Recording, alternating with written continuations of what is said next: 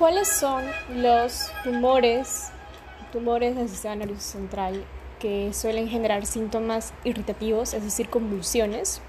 Son aquellos tumores que son calcificados y estos son tres a recordar, principalmente el cráneo faringioma, oligodendromioma y el meningioma.